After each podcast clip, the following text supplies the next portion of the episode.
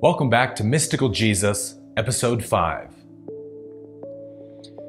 In today's episode, we're going to be looking at another one of the famous I am statements from Jesus, which comes from the Gospel of John, chapter 11, the story of Jesus raising Lazarus from the dead. And there's one important backdrop to set before we get into the story, which will help us to better understand the mystical implications of Christ's statement. One of the most central beliefs that the first century Jews had was in what was called the resurrection. The belief that at the end of days, all good Orthodox Jews will have their physical bodies resurrected from the grave to meet their spirits in the air to be perfected, so that they can then join God in heaven for eternity. In many ways, the resurrection was sort of like the ancient Jewish version of the rapture it was an essential part of the faith. To be a Jew was to believe in the resurrection of the dead. And this is also why giving someone a proper burial was such an important custom in those times, because they believed that the physical body of that person would literally rise out of the grave and float up into heaven one day. And so Jesus uses this idea to warn the Jews in Matthew chapter 18 verse 8 where he says, if your hand causes you to sin, cut it off. Better to enter the kingdom of heaven maimed than having both hands and be thrown into the fires of Gehenna. Gehenna was the city garbage dump of Jerusalem where they would throw the bodies of criminals and thieves to be burned. This was the ultimate punishment for a Jew because it meant that your physical body will not take part in the resurrection at the last day which also implies that you don't get to spend eternity in heaven with God. So the burning of the body was sort of the ultimate disgrace and dishonorable fate for a Jew, because to them it symbolized that your soul has been wiped out of the universe. So we can see that Jesus was always speaking the Jews' language with them and using their beliefs and understandings about God to do what's called a role reversal, a flipping of the script on a traditional belief, such as the resurrection, and using it to point them to a much deeper, transcendent understanding of eternal truth. So, what does this Jewish belief in the resurrection really speak of? It speaks clearly of man's obsession and identification with the body.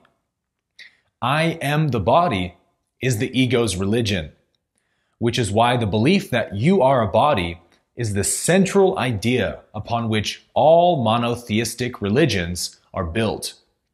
And so the Jews believed that whatever happens to the body happens to me, because I am the body.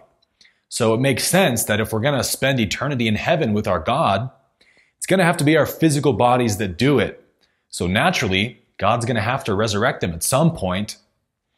And so in John chapter 11, Jesus, as he so often did, flips this belief on its head to point those listening to the transcendent dimension within them. The story begins with Jesus hearing about the death of his beloved friend Lazarus and meeting Martha at the tomb. In verse 21, Martha says to Jesus, Lord, if you had been here, my brother would not have died. But even now I know that whatever you ask of God, God will give you. Jesus said to her, Your brother will rise again. Martha said to him, I know that he will rise again in the resurrection at the last day.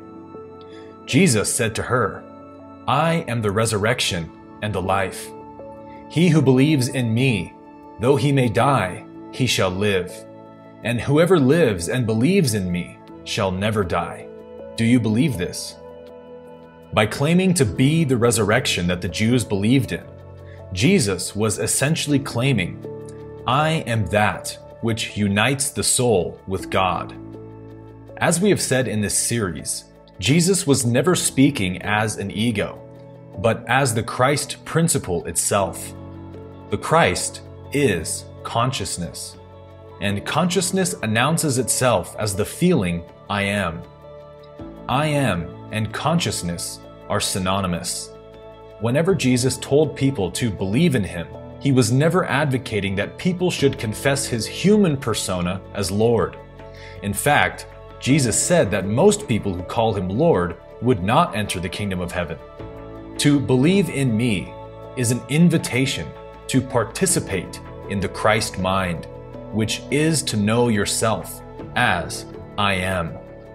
This vision of oneself is called Christ consciousness, which the apostle Paul describes perfectly in Philippians chapter 2, verse 5 through 6.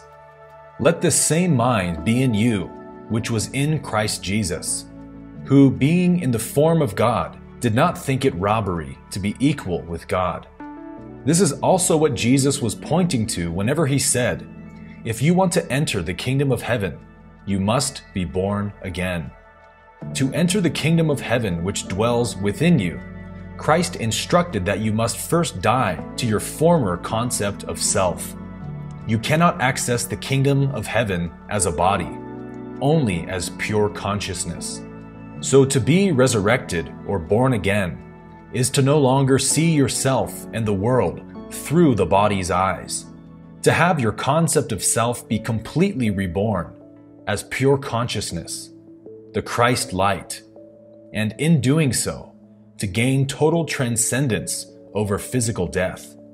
So, if the self realized man, Jesus, knew himself not as a body or a person, but as the pure eternal knowledge, I am, then he was speaking as that knowledge and not as a body. What Christ was saying is, I am is the resurrection and the life. Whoever believes, I am, Though the body may die, he shall live. The resurrection is the discovery of the I am and results in the total transcendence over the ego. The fear of death is the consequence of the I am the body belief. And seeing that his listeners were so concerned over Lazarus' physical body, Jesus used this opportunity to point them to a deeper realization that whoever achieves the I am state will never experience death because only a body dies.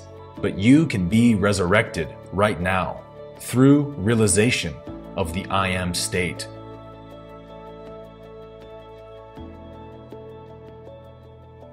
So, as we can see, using the traditional belief in the resurrection, Jesus makes a role reversal to demonstrate that the point of spiritual life in God is not the physical body, but the light beyond the body. That eternal spark of awareness, the Christ mind, the I am state. And this is also the mystical meaning behind the term, the Son of God. Consciousness is God's only begotten Son, born into the world sinless, free, and innocent. No sin or guilt has ever touched it or ever could. It remains always aloof, self shining as pure light, the seed of knowledge and the ever present witness of the world. And discovering this state, this dimension within himself, Jesus spoke from and as this dimension. Consciousness does not belong to the body. The body belongs to consciousness. The body is a vehicle for consciousness to experience itself. So it is divine in its own right, but it is the form, not the essence. So imagine what it must have been like to have been Jesus, likely the only person in all of first century Israel to be fully self realized as pure consciousness, while everyone Jesus ever met was still stuck in body consciousness.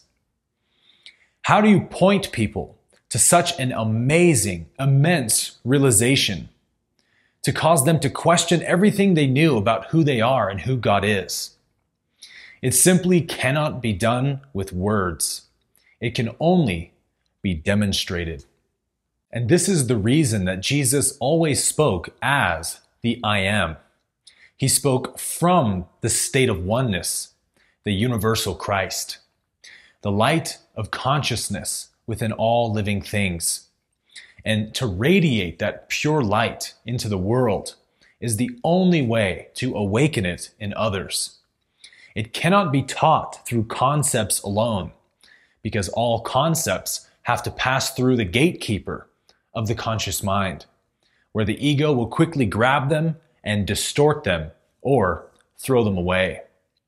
But what is taught through emanation and embodiment cannot be denied. And so Christ understood that it must be demonstrated by someone. That if I realize it, then I become the way for you to realize it. This is the symbol behind the crucifixion and the resurrection. It represents that the death of body consciousness is the resurrection of God consciousness. Where one falls, the other arises to take its place. The true meaning of the resurrection is that the potential to be raised up with Christ, to become Christ, lives within all of us, and it is our destiny.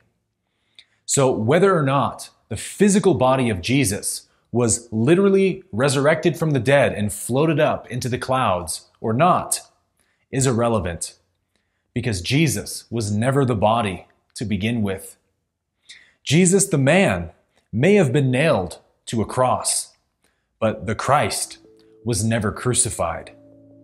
And each and every time that anyone transcends body consciousness, the Christ is resurrected again the transcendent reality which shines as the knowledge I am. And to know this is to be resurrected from the grave of body consciousness and into eternal life.